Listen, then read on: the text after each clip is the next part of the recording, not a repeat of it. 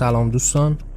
من نیما شه سواری و این برنامه به نام جان است با شما هستم.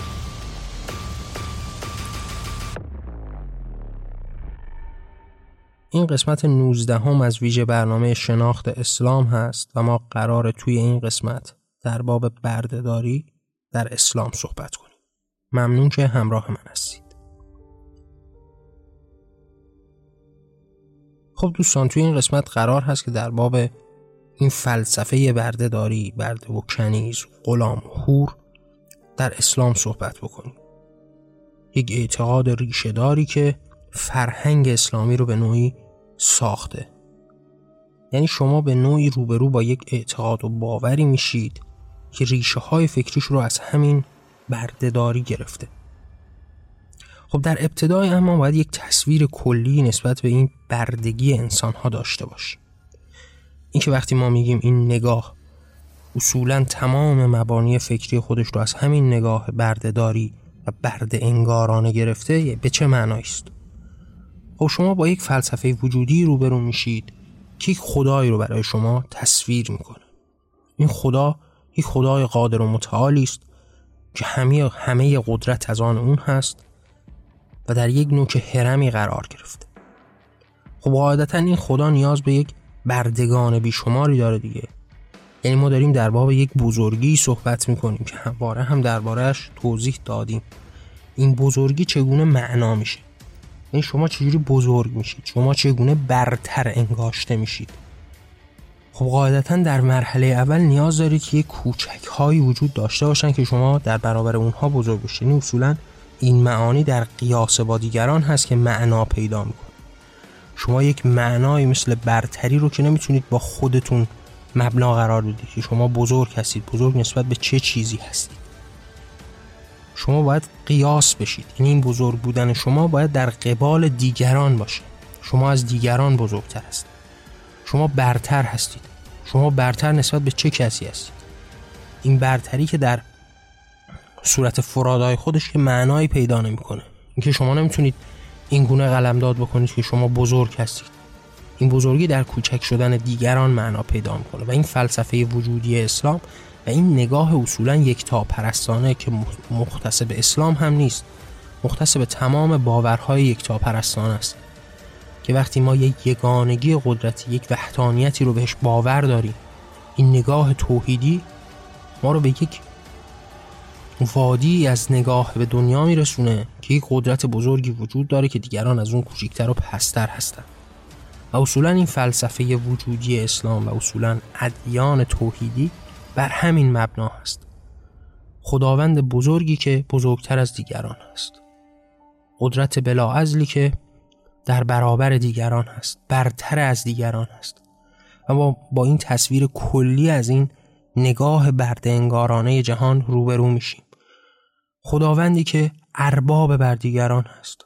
خداوندی که صاحب بر دیگران هست. و جماعت بیشماری که بنده و برده او هستند.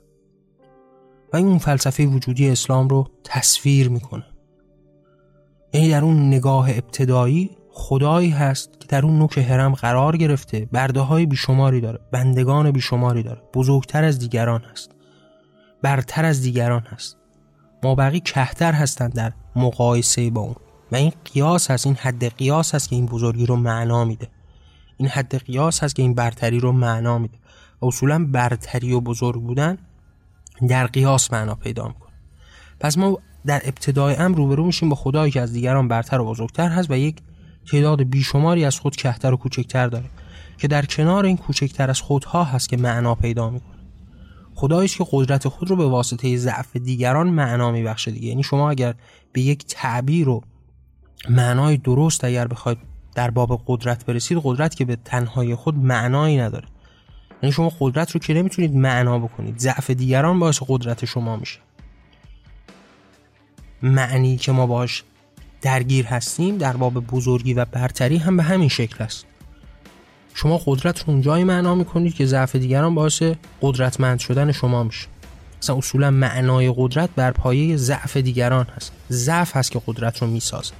در باب برتری و بزرگ بودن هم به همین شکل است. کوچک بودن دیگران هست که بزرگی شما رو تصویر می‌کنه و معنا میبخشه.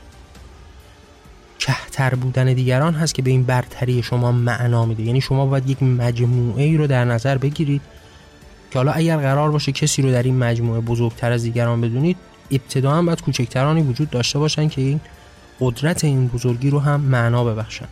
اگر قرار باشه که یک موجود قدرتمندی رو تصویر بکنید ابتدا باید ضعفی وجود داشته باشه که این قدرت اصلا معنا بشه در این تصویری که ما داریم می‌سازیم. در زمینه خدا هم موضوع به همین شکل است. شما مواجه میشید با یک فلسفه وجودی که داره در باب بزرگی صحبت می‌کنه. در باب خداوند بزرگی که مدام هم داره تکرار می‌کنه الله اکبر خدا بزرگ است. خدا نسبت به تمام موجودات بزرگتر و با ارزشتر است. و ما در برابر این فلسفه وجودی خدا در برابر این بزرگی یک جماعت بیشماری از انسانها و موجودات دیگر رو داریم که کهتر و بیارزشتر هستند. و به نوعی میخ بنای این تصویر ناموزونی که قرار هست جهان رو در بر بگیره شکل می‌گیره. گفتم این مختص به اسلام نیست. مختص به تمام نگاه های توحیدی و یکتاپرستانه است که ما نمود اصلی اون رو در بین ادیان ابراهیمی می‌بینیم. یعنی در دل یهودیت مسیحیت و اسلام.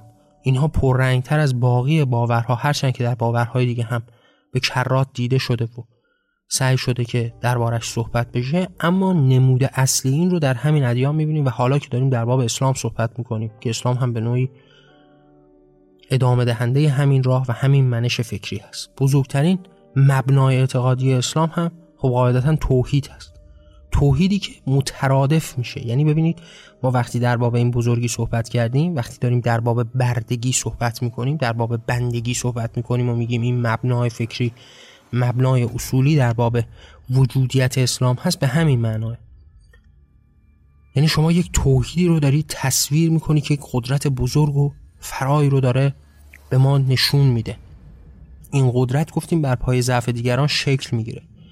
گفتیم که این بزرگی بر پای کوچک بودن دیگران شکل می‌گیره و این مبنای فکری همینجوری هستش که شکل می‌گیره و ما یک سیل جماعت بیشمار برده ای رو داریم.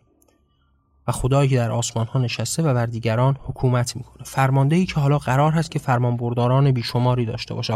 حاکمی که قرار هست محکومین بیشماری داشته باشه. قالبی که قرار هست مغلوبین بیشماری داشته و این فلسفه وجودی خدا اتفاق میفته و این تعریف بزرگی که ما در قرآن نسبت به این موضوع به کرات باهاش روبرو هستیم.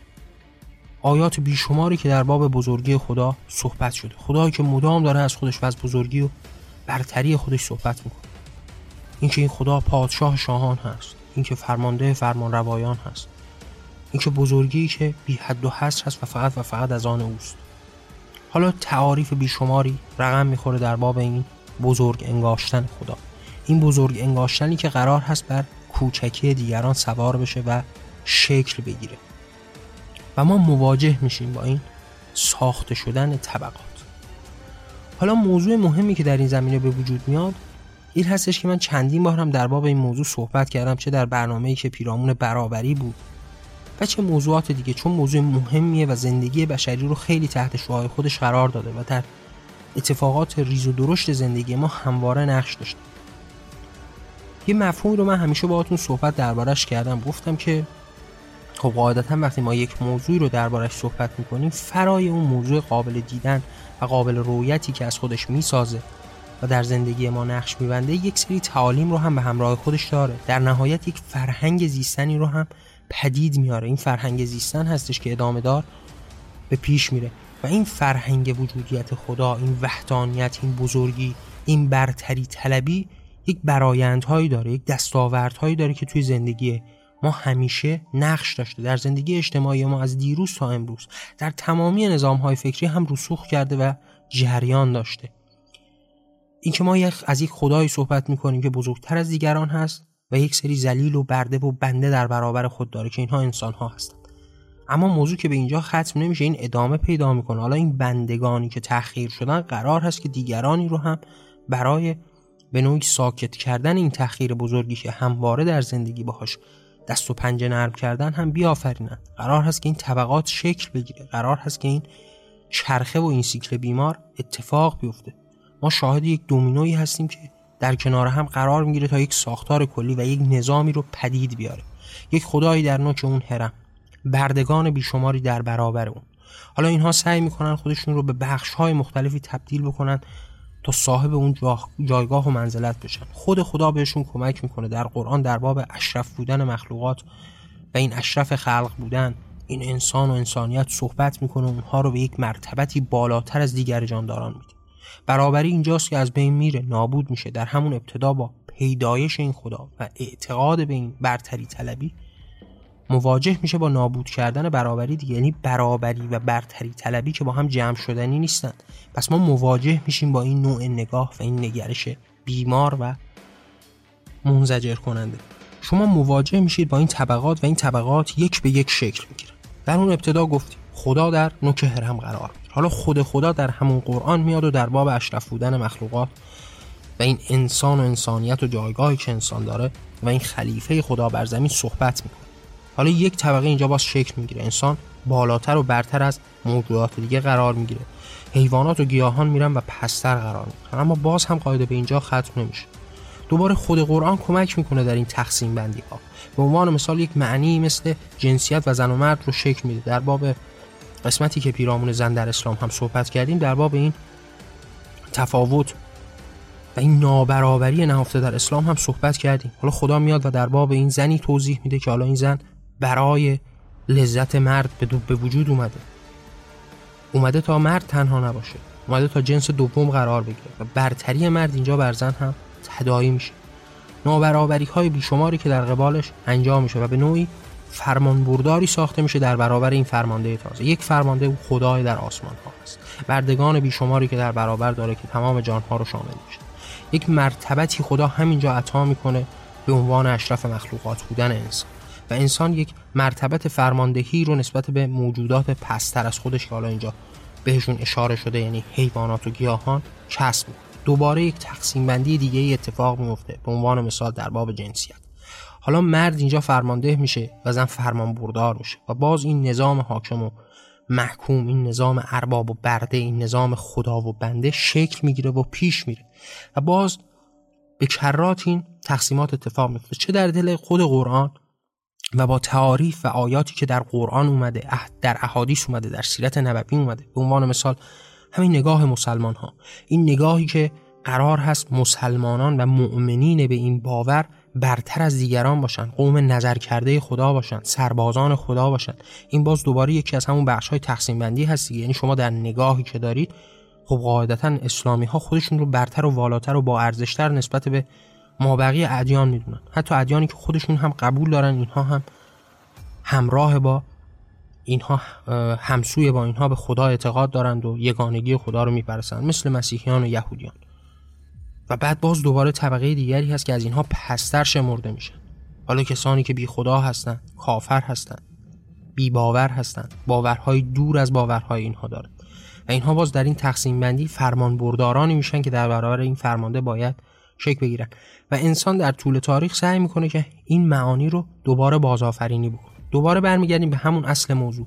اینکه وقتی یک موضوعی وجود داره و شما به اون معترف هستید تقسیمات بیشماری درش اتفاق میفته که شما بهش نمی‌تونید هیچ به نوعی کنترلی داشته باشید. شما این بنیان رو قبول کردید. برابری رو از بین بردید. به برتری ایمان آوردید. به بزرگ بودن ایمان آوردید. به قدرت سر تعظیم فرود آوردید. به این نظام فرمانده و فرمانبرداری ایمان پیدا کردید و حالا مواجه میشید با تقسیمات بیشمار که میشه دربارهش بسیار هم صحبت کرد. تقسیمات نژادی اتفاق میفته تقسیمات سیاسی اتفاق میفته تقسیماتی با عناوینی مثل وطن و هموطن اتفاق میفته و این تقسیمات ادامه پیدا می‌کنه و راهی هم برای مقابله با اون وجود نداره مگر اینکه این اصل و بنیان رو زیر سوال ببرید و اعتقادی به این اصل و بنیان نداشته باشید خب در مجموع از اون بحث اصلی و کلی دور نشیم. در مجموع این تصویر مشخصی که ما داریم نسبت به این موضوع میدیم این ترویج نگاه بردهداری است توسط قرآن که در نهایت ما رو به یک وادی میرسونه که حالا قرار هست یک تقسیمات دیگری هم اتفاق بیفته. به عنوان مثال موضوع موضوع بردهداری است که داریم در باب بردهداری صحبت بزرگترین نیروی کاری که در اسلام وجود داشته همواره برده ها بود یعنی ما با بردگانی روبرو میشیم که خب درسته که پیشتر از اسلام هم وجود داشتند که در این شکی نیست. اما موضوع این هستش که این نظام فکری و ساختاری نه تنها این نظام فکری پیشتر از خودش رو قبول داره بلکه به نوعی سعی در ادامه دادن این راه داره و بالا بردنش داره نظاممندتر کردنش داره. و اینکه شما مواجه میشید با این نگاه که قرار هست در دل این نگاه گذشتگان پیشی بگیره و قدرتمندتر بشه. اینکه شما مواجه میشید که خب هیچ وقت نظام فکری اسلامی که در برابر بردهداری نبوده. نه تنها در برابرش نبوده که در به نوعی ترویجش هم بوده و سعی کرده بزرگ به داره این نگاه چرا که در اون مبنای اصلی فکری با هم همسو و برابر هستند. اون تقسیمات اتفاق افتاده. تقسیماتی مثل اشرف و اشرف مخلوقات بودن اتفاق افتاده. تقسیماتی بین جنسیتی که زن و مرد رو با هم متمایز می‌کنه و مرد رو فرمانده میآفرینه اتفاق میفته قبول دارن. این نگاه رو قبول دارن. خدایی هست که این خودش مروج این تفکر هست. و شما مواجه میشید با اینکه نه تنها در برابر این نیست و هیچ موضعی نداره که خودش هم در پیش بردش به پیش میره. و شما می‌رسید به این که می‌بینید نیروی کاری که در اسلام مرتب از اون استفاده میشه همین برده ها هستن. فراین من در باب این موضوع صحبت کردم در قسمت های مختلف گفتم ما مواجه میشیم با دینی که حالا کارخونه تولید برده رو داره. یعنی میره و این برده ها رو تولید می‌کنه. حتی راه های تولید این بردگان رو هم خدا و قرآن به اینها آموزش میده. اینکه این افرادی که در برابر شما هستن دشمنان شما هستن از شما پستر هستن و شما نسبت به اینها برتر هستید شما نسبت به اینها حق مالکیت دارید. شما مالک اینها هستید صاحب اینها هستید. نه تنها صاحب مال که صاحب جان اینها هستید. می‌تونید اینها رو بکشید. می‌تونید اینها رو به بردگی بگیرید و از اینها استفاده و سوء استفاده بکنید. و شما مواجه میشید با غزوه های مختلفی که اتفاق میفته جهات هایی که اتفاق میفته و در نهایت یک سیل انبوهی از این بردگان رو پدید میاره و به نوعی مدینه تبدیل میشه به بزرگترین بازار برده فروشی در اون تاریخ. شما مواجه میشید با این نظام فکری که قرار هست این بردهداری رو ارج بذاره و بزرگ و بزرگتر این نیروی کار وحشتناکی که از دل این بردگان به وجود میاد و اصولا نظام فکری حتی اقتصادی هموار مسلمانان بر پای این بردهداری به پیش رفته و قدرتمند در جای خودش بوده. گفتم نه تنها اینکه در برابرش نبوده که مروجش بوده ساختار بهش داده نظاممندش کرده دربارش موضوعات مختلفی رو بحث کرده صحبت کرده. یعنی شما وقتی مثلا روبرو میشید با احادیثی که وجود داره در زمینه بردهداری مواجه میشید با اینکه تا چه حد حقوقی رو در اختیار شما میده تا چه حد در پیش برده این اهداف پیش میرند و این رو قانونمند جلوه میدن این سیستم رو به پیش می‌برن. این سیستم رو نظاممندتر می‌کنن حتی نسبت به سابق خودش. تا چقدر قوانینی وضع می‌کنن برای پابرجایی این نظام فکری؟ مثلا شما با مسیحیتی روبرو میشید که در انجیل داره مسیح اذعان می‌کنه. اینکه شما بردگان همون طوری که در برابر خدا باید فرمان بردار باشید در برابر اربابان خودتون هم باید فرمان بردار باشید. و با این مستاق ساده ای که من همین الان هم دارم دربارش صحبت می‌کنم اینکه ما یه ارباب بزرگی به اسم خدا داریم که این اربابان هم به نوعی بردگان اون هستن شما هم بردگان این هستین و این نظام فکری که ما داریم دربارش صحبت می‌کنیم که قرار بر باز تولید خودش داره قرار هست یک سیکلی رو بسازه که همه درش نقش خودشون رو داشته باشند و مرتب در این وادی که براشون ساخته شده نقش خودشون رو ایفا بکنند رو داره بیان می‌کنه و به سراحت در بابش صحبت می‌کنه. در اسلام هم به همین شکل. به مراتب بدتر از این. چرا که حالا این یک نظام ساختار مندی هست که داره این اشکال رو به وجود میاره. خودش سازنده این بردگان هست. قرار هست که از دل کفار از دل مشرکین تعدادی رو به عنوان برده برگزینه. قرار هست که حتی اگر به یهودی ها هم حمله می‌کنه و اونها رو شکست میده از دل اونها هم اسیرانی رو انتخاب بکنه و اینها رو به عنوان اسیر بفروشه. چرا که خود رو صاحب بر اونها می‌دونه و این نظام فکری صاحب بودن هم از همون ابتدا از همون ابتدای وجودیت خدا و این صاحب خوانده شدن خدا هم اتفاق میفته و به پیش میره. اما کار فقط به نیروی کار ختم نمیشه. یعنی ما فقط نیروی کار رو نداریم. یعنی ما فقط همه چیز رو خلاصه در برده نمی‌بینیم. حالا کنیز هم پاش به میون میاد. و کنیز هم یک بخش قدرتمند و مستحکمی در نگاه های اسلامی هست. شما با قرآنی روبرو میشید که در سوره نسا به سراحت داره در باب این رابطه جنسی برقرار کردن و حلال بودن این رابطه جنسی و ساختن این کارگران جنسی صحبت می‌کنه. در کنار اینکه شما می‌تونید چهار زن رو به عقد خودتون در بیارید می‌تونید که با کنیزان خودتون هم رابطه برقرار کنید. وقتی ما داریم در باب این کنیزان صحبت می‌کنیم حتی به مراتب بدتر و دهشتناکتر از فاحشگی است. بدتر از اون فاحشگی شرعی است که در باب سیغه صحبت کردیم و بهش اشاره کردیم. این بدتر و وحشتناکتر از اون هست. این تجاوز جنسی ساختار مند و قانونمند هست. یعنی شما کسی رو که به زور تصاحب کردید کسی رو که به تحمیل و جبر در اختیار گرفتید رو حالا می‌تونید باهاش رابطه جنسی برقرار کنید می‌تونید بهش تجاوز بکنید. وقتی مواجه میشید با احادیثی که نقل شده در باب اینکه اگر به اینها تجاوز کردید بچه دار شدید حالا باید در قبال بچه ها چیکار کنید؟ یعنی سرتون سوت می‌کشه و دیوانه میشید از این جنونی که در بین این مسلمان ها وجود داره و این تفکر مسموم. اینها رو تا کجا در این جنون به پیش برد؟ پس ما با دو بخش نگاهی روبرو میشیم. یک نیروی کاری که به عنوان برده ما می‌شناسیم و اسلام در تولید اینها هم نقش ایفا می‌کنه. به پیش می‌بره. این نگاه رو ترویج میده قدرتمند می‌کنه ساختارمند می‌کنه. سر و سامان بهش میده. فرای اون یک نیروی جنسی رو هم پدید میاره یک تجاوز جنسی هم به این جماعت می‌کنه.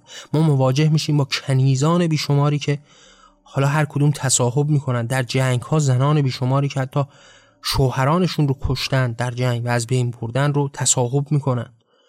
شما مواجه میشید با این نظام مریض وحشتناکی که برده و کنیز رو در خود داره. جماعتی رو به عنوان کارگران و نیروی کار برده ها رو پدید میاره و نیروهای جنسی که قرار هست بهشون تجاوز بشه رو هم به عنوان کنیزان پدید میاره و ما مواجه میشیم با این نظام بیماری که از اون ابتدای امر هم شکل گرفته برای همین نگاه بیمارالود و وحشتناک. درباره کنیزان و بردگان و قوانینی که نسبت به اینها وجود داره هم از دل قرآن میشه بسیار بسیار دربارهش صحبت کرد. یعنی شما مواجه میشید با همین اصل ساده ای که وقتی داره زنان حلال بر شما رو برمیشماره یکی از این زنان حلال بر شما کنیزان شما هستند. کنیزانی که به زور در اختیار شما قرار گرفتن کنیزانی که شما گفتم اون کارخونه تولید برده و کنیز اون کارخونه تولید شروع به تولید کرده. رفته و در جنگ ها و غزوهای مختلف در جهات های مختلف اینها رو به بند کشیده به اسارت کشیده و حالا اومده در این میدان های شهر اینها رو خرید و فروش کرده. و شما مواجه میشید با این کارخونه تولید. حالا به شما میگه که اینها در اختیار شما هستن از آن شما هستن. شما می‌تونید به اینها تجاوز بکنید و اینها هم بخشی از اموال شما هستیم و شما صاحب بر اینان هست همون حقی که از اون ابتدا خدا برای خود قائل شد خود رو صاحب بر دیگران است همون حقی که خدا فرمانده بر دیگران شد و این رو منتشر کرد و رسوند و این سیکل رو به وجود آورد برای انسان ها که حالا انسان ها هم صاحب بر دیگر انسان ها بشن. فرا اینکه پیشتر از اون صاحب بر حیوانات و صاحب بر جانها شدن حالا صاحب بر انسان ها هم بشن اگر نیاز داشتن می‌تونن مردمانی رو در اسارت خودشون به عنوان برده در بیارند و کارهاشون رو به پیش ببرند و اینها بیگاری بکشن تا اینها ثروتمندتر و قدرتمندتر بشن. اگر نیاز به مسائل جنسی داشتن می‌تونن اینها رو به اسارت بگیرن و بهشون تجاوز بکنن و با این سیستم قانونمند تجاوز بکنن. یعنی ما یک بار در باب این مسئله صحبت کردیم در قسمتی در باب ازدواج داشتیم توی اسلام صحبت می‌کردیم در باب عشق داشتیم در اسلام صحبت می‌کردیم و گفتیم که شاید در جهان همچین اتفاقاتی بیفته. شاید مثلا در جهان ما روبرو با مسئله به اسم خیانت بشیم. اما اون جایی که این خیانت تبدیل به قانون میشه است که وحشتناک است. در دیگر باورها و فکرها حتی باورهای انسانگرایانه هم با این نگاه وحشیانه و وحشت گر هم روبرو هستیم. با این نگاه خشونت آمیز این نگاهی که برابری رو به قعر جهان میفرسته روبرو هستیم و در اسلام هم روبرو هستیم. اسلام هم مروج این فکر بیمار هست. نه تنها برابر این نگاه ها نیست که مروج اینها هست. پیشبرنده هست. نظام و سیستمی رو براش به وجود میاره. قانونمندش می‌کنه. این تجاوز به دیگران رو قانونمند می‌کنه. ما وقتی به این مسائل نگاه می‌کنیم مواجه میشیم با اینکه هیچ حقی برای انسان آزاد در نظر نمی‌گیره. نگاه اسلامی هیچگاه انسان آزادی رو تصویر نمی‌کنه. و شما مواجه میشید با این بردگی که قرار هست انجام بدید. یعنی شما از اون نوک هرم وقتی به مسئله نگاه می‌کنید در تناقض با آزادی است در تضاد با آزادی است شما یک مفهومی دارید در برابر آزادی و آزادگی. شما یک خدایی دارید که شما در اون ابتدای هم قرار بر این هست که برده و بنده اون باشید. فرمان بردار از اون باشید. و هر طبقه ای که بعد از این اتفاق میفته قرار هست که با همین روال قضیه رو به پیش ببره. و ما مواجه میشیم با این حق نپنداشتن آزادی انسان ها و مدام داریم در این بردهداری به پیش میریم. و مدام مواجه میشیم. یعنی همون طوری که گاهن زنان بردگان مردها قرار می‌گیرند در دل اسلام. حیوانات بردگان مسلمانان قرار می‌گیرند. به نوعی کافران بردگان مسلمانان اتفاق میفته و رقم می‌گیرند. این کارخونه هم تولید می‌کنه این بردگان رو. حالا برای خرید و فروش. حالا ما برده ای داریم با نام مثلا کنیس که نه تنها برده است برای اینکه کارهای شما رو به پیش ببره حتی کارگر جنسی است که شما می‌تونید بهش تجاوز بکنید و امیال خودتون رو به پیش ببرید. این تناقض کامل داره با این آزادی انسان. و اصولا نگاه اسلامی در برابر آزادی انسان است. چیزی به اسم آزادی انسان رو هیچ وقت محترم نشد و از همون ابتدا هم انسانها رو در بند خدا قرار داده و بندگان خدا تصویر کرده. و ما مواجه میشیم با این نگاه های بیمارگونه و وحشتناک. حالا ما می‌تونیم موضوع رو حتی فراتر از این ببریم و نگاه بکنیم و درک بکنیم که تا چه اندازه نگاه اسلامی در این نگاه بردهداری غرق شده یعنی شما با یک مفهوم مشخصی روبرو میشید با نام خدا. یک مفهومی که قابل رویت در این جهان ما نیست. هر چیزی که ما داریم دربارش صحبت می‌کنیم از گفته های خودش است. از گفته های پیامبرش است. از احادیثی است که در بابش نقل شده. ولی یک تصویر مشخصی رو نسبت به این خدا به شما میده دیگه درسته؟ خب شما در ابتدای امر دربارش صحبت کردید که این خدا خود رو به عنوان بزرگترین بزرگان تصویر می‌کنه. یک سری فرمان بردار داره که این فرمان برداران انسان ها هستن. موجودات زنده بر زمین هستن. اما قاعده به اینجا ختم نمیشه همین جهان عینی که ما داریم می‌بینیم. در کنار این یک جهانی به موازات این هم ساخته شده. حالا خداوندی رو داریم تصویر می‌کنیم که یک سری برده در اختیار داره. یعنی شما وقتی با مفهومی به اسم فرشتگان روبرو میشید همون بردگان بر زمین ما هستند که حالا این بردگان در اختیار خدا هستند تا اوامر خدا رو انجام بدن. شما وقتی با معنی انسانی روبرو میشید یکی از معانی که در انسان وجود داره این قوه اختیار هست دیگه. این قوه اختیاری که در نهایت انسان رو به یک آزادی میرسونه. یعنی اینی که من امروز در برابر خدا صحبت می‌کنم در برابر اعتقادات خدا صحبت می‌کنم در برابر باورهایی که نشر داده در طول این سالیان صحبت می‌کنم این حق انتخاب طبیعی من هست و این آزادی من هست که من انتخابی داشتم که در برابر خدا و باورهای خدا بیستم و صحبت بکنم.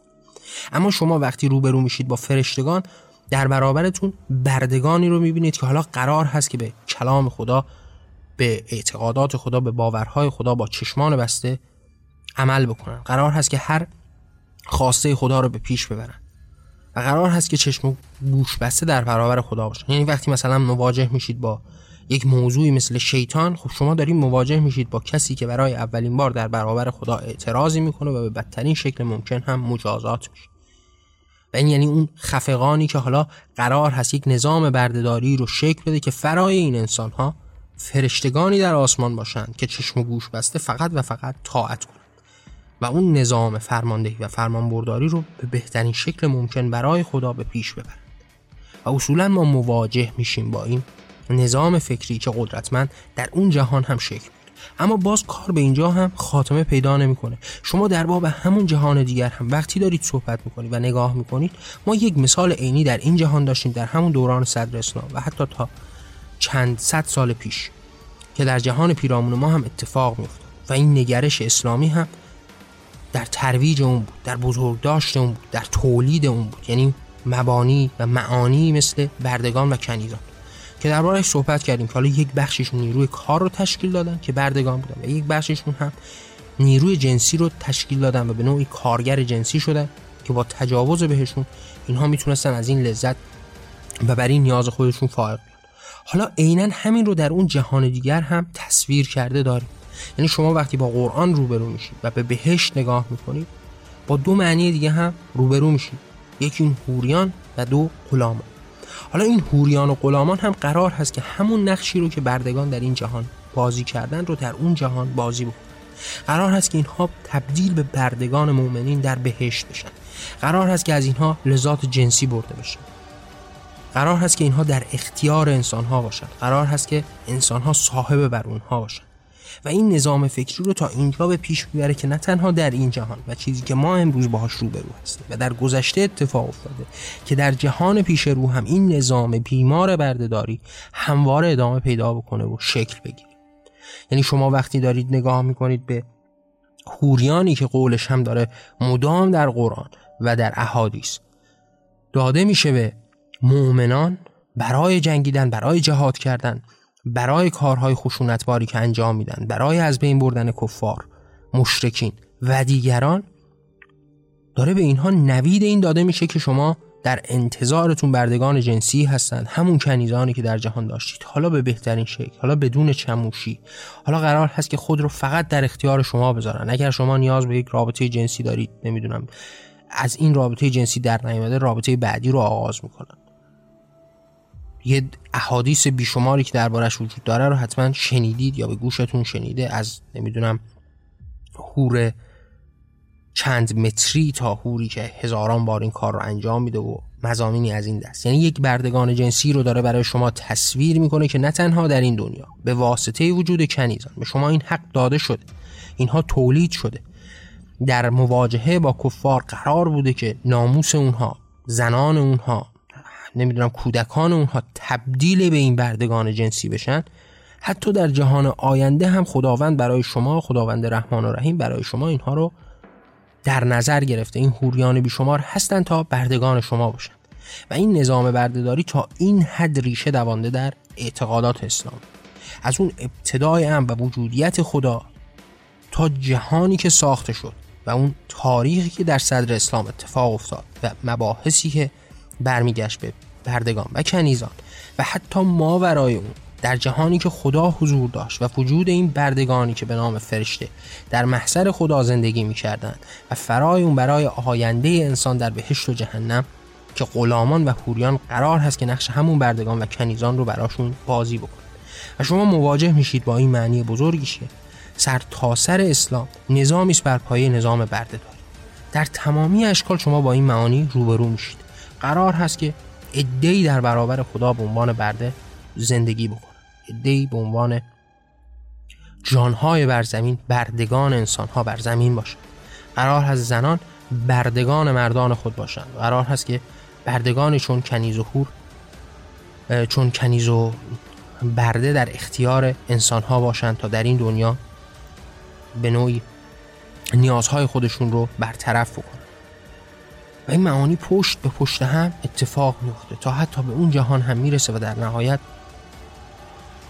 به نوعی غلامان و حوریان هم بردگان انسان ها و خدا در اون دنیا هم هستند و فرشتگانی که همواره برده خدا بودند و در اختیار خدا قرار داشتند. و حتی امروز وقتی به این مبانی نگاه می‌کنیم می‌بینیم که امروز هم به دنبال این نظم هستند. حالا چه در دورانی که شما باهاشون روبرو هستید و دارید می‌بینید زندگی و نوع زیستی که برای انسانها ساختن. یعنی زندگی که برای ایرانیان به عنوان مثال جمهوری اسلامی ساخته در ایران. و این نظام بردهداری رو تا چه اندازه به پیش می‌بره؟ چگونه در حال باسولید خدایگان هست؟ رهبرانی که نقش خدایگان رو بازی می‌کنن. رؤسایی که نقش خدایگان رو بازی می‌کنن. در جای جای حکومت شما با این مواضع روبرو هستید. و این نگاه رو دائم داریم می‌بینید. یک خدای در آسمان هزاران خدا بر زمین رو از خودش باز تولید می‌کنه. یک خدایی رو که ما در آسمان ها می‌بینیم امروز هزاران هزار خدا بر زمین داره. از اشخاصی که در دین به عنوان کسانی هستن که پایگاه و جایگاهی دارن از رهبران سیاسی اینها همه جا پای خشک شده خدا می‌گذارن دیگه. یعنی همشون قرار هست که خدای بر زمین باشن و همه دارن همون نقش رو ایفا می‌کنن. و خدای بر زمین هستن. فرامینشون فرامین غیر قابل عدول هست. و شما با اینها روبرو میشید و زندگی بردهداری که بردهواری که برای شما ساخته میشه. شما در این دنیا به عنوان بردگانی در برابر اینها در حال زیستن هستید. در زندگی خودتون در نظر بگیرید. این زندگی اقتصادی که برای شما ساخته شده در این نظام ها و مدام هم در پی باستولید همین فکر است شما مواجه میشید با این نظامی که قرار هست در جای جای خودش این نظام بردهداری رو به پیش ببره. یعنی حتی اگر کارخانه در حال کار کردن هست قرار هست که خدایی بر اون پادشاهی بکنه و بردگانی در اون شروع به کار کردن بکنن این نظام در جای جای خودش در حال باستولید هست. اون سیکل بیمار ساخته میشه و هر جایی سعی می‌کنه نمونه ای از خودش رو بیافرید در هر جایی از نوع زیستن زندگی اجتماعی ما به ویژه در جوامع اسلامی و حتی در جوامع غیر اسلامی که این ریشه های فکری رو از همون اعتقاد یکتا پرستانه گرفتن و به اشکال مختلف این رو باز پس دادن. یعنی شما در افکاری که مثلا مرتبط با انسانگرایی هم هست مواجه میشید با این تفکر رسوخ کرده در باورهای اونها که همین نظام رو به وجود میاره. من نوید این رو میدم که یک برنامه هم پیرامون جهان مدرن داشته باشیم و در باب این مسائل هم صحبت بکنیم. این نزدیکی فکری که بین این اعتقادات یکتاپرستانه و اعتقادات مدرن هم شکل گرفته که باعث جهانی شده که حتی امروز هم داریم می‌بینیم. اما حالا امروز که در این برنامه به ویژه داریم در باب اسلام صحبت می‌کنیم شما مواجه میشید با این موضوعی که قابل رویت براتون هست که این نظام فکری آلوده که از ابتدا این آلودگی رو منتشر کرده در جای جای زندگی هم دوباره در حال باستولید خودش است. اگر خدایی در آسمان وجود داره در زمین هم هزاران هزار خدا دوباره باز آفریده میشن اگر فرشتگانی به عنوان برده در برابر اون خدا هستند تصاویرشون رو می‌تونید یک به یک ببینید. اگر بردهداری در روزهای گذشته وجود داشت و بردگان و کنیزانی وجود داشتن امروز هم به اشکال دیگه وجود دارن و فرای اینها. امروز شما دارید دست و پا زدن اینها رو برای ساخته شدن دوباره این نظام فکری می‌بینید. اینکه تا چه اندازه علاقه دارند که حتی بردهداری به همون شکل گذشتش هم شکل بگیره. حتی شما می‌تونید صحبت ها و فتاوی به عنوان مثال مفتی هایی که در عربستان سعودی هم زندگی می‌کنند رو هم بشنوید که حتی امروز هم دوست دارن که دوباره اون نظام بردهداری شکل بگیره. حتی این گروه های تکفیری وقتی قدرت می‌گیرن هم می‌بینید که به سادگی برده های جنسی برای خودشون می‌سازن. به سادگی انسان ها رو تبدیل به کنیز می‌کنند برای خودشون.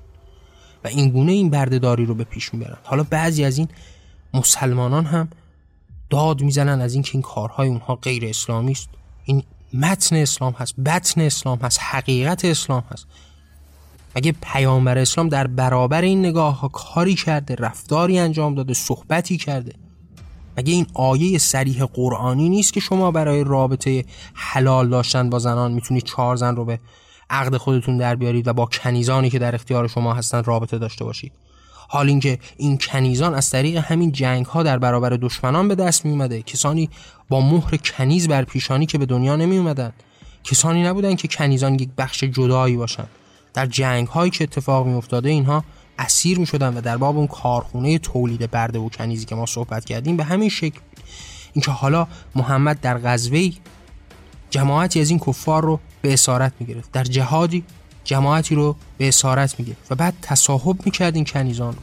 حالا همون کار رو دارن گروه های تکفیری انجام میدن و بعد شما مواجه میشید با جماعتی از مسلمان ها که این رو برخلاف دین و باور خودشون میدن در صورتی که این حقیقت و حقانیت اسلام هست. رفتاری که اسلام توصیه کرده به وجود آورده و به نوعی هر روز در پیشبردش هم قدم برداشته. اون حق پنداشتنی که ما دربارش صحبت کردیم در قسمت های گذشته اینکه خود رو حق می‌دونستن مروج این نگاه بیمارگونه بوده. یعنی شما مواجه می شدید این که خود رو برتر از دیگران می‌دید و حالا در این برتر دیدن.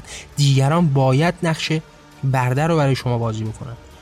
یک مثالی هم در قسمت های قبل پیرامون هیتلر زدم و این قیاسی که ما انجام دادیم بین مسلمان ها و نگاه اسلامی و هیتلر. اینکه هیتلر هم خود رو حق می‌دونست و دیگران رو بردگان خود می‌دونست.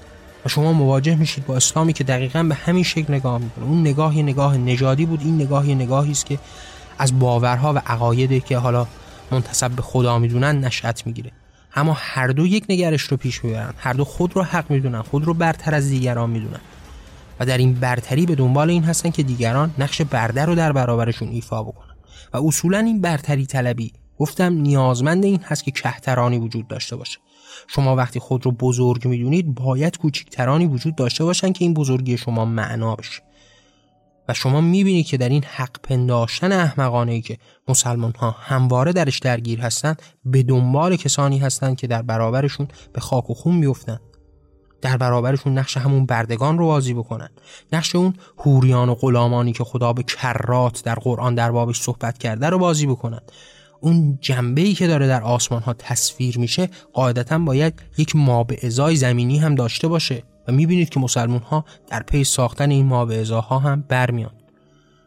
این نظام بردهداری عضو جدا نشدنی از وجودیت اسلام هست و اصولا ریشه های اسلامی بر پایه همین بردهداری شکل گرفته ادامه پیدا کرده و قدرتمند در همین راستا هست. ساده ترین و مشخص ترین نگاه همین نگاهی است که خدایی در آسمان وجود داره و بردگان و بندگان بیشماری بر زمین کوچکتر و کهتر در برابر این بزرگ و قدرتمند در جهان.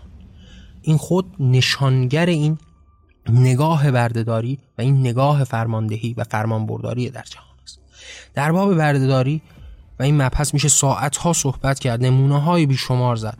من گفتم توی این برنامه مشخص و این ویژه برنامه‌ای که پیرامون شناخت اسلام هست من قرار بر این ندارم که نمونه هایی رو ذکر بکنم احادیثی رو بیارم یا آیات قرآنی رو بخونم. شاید در آتی برنامه هم با این عنوان ساختیم و خواستیم حالا به صورت جز به جز در باب این مسائل و یا در باب مزامینی که در باورهای اسلامی وجود داره صحبت بکنیم. مثلا به عنوان مثال یک حدیثی رو نقل بکنیم. این ریشه هاش رو بگیم از کجا اومده. از کدوم کتاب هست؟ بعد در باب همون صحبت بکنیم و به نوعی برایندهایی که اون حدیث داشته رو با هم بهش نگاهی بکنیم. ولی در این برنامه خواستیم که در باب کلیاتی صحبت بکنیم که این نظام فکری رو در مجموع ساخته و پیش برده و امروز ما باهاش درگیر هستیم. برنامه به نام جان قصد داره که پیرامون دقدقه های بزرگ در باب باورها و در باب چیزهایی که زندگی ما رو تغییر داده و تغییر میده و باید تغییر بده صحبت بکنیم به زبان ساده رک و بداه در این انتهای برنامه هم دوست دارم باهاتون در میون بذارم که اگر دوست دارید در کنار من باشید و این راه رو ادامه بدید و در کنار هم راهی برای تغییر ایجاد بکنید می‌تونید که صدای من رو با دیگران به اشتراک بذارید. منظور من از صدا هم مختص به برنامه به نام جان نیست. من پیشتر از برنامه به نام جان از 15 سالگی شروع به نگاشتن کتاب هایی زدم که آرا و عقاید خودم رو در اون منتشر بکنم. این آثار در وبسایت جهان آرمانی در اختیار شما است می‌تونید با مراجعه به وبسایت جهان آرمانی بخش کتاب ها بخش اشعار بخش حتی کتاب های صوتی که برخی از اینها به صورت صوتی هم منتشر شده این آثار رو در اختیار داشته باشید دریافت بکنید و اگر دوست داشتید در کنار من باشید و این راه رو به پیش ببرید با دیگران به اشتراک بذارید. ممنون که همراه من بودید. من نیما شه سواری و این برنامه به نام جان بود. در پناه آزادی.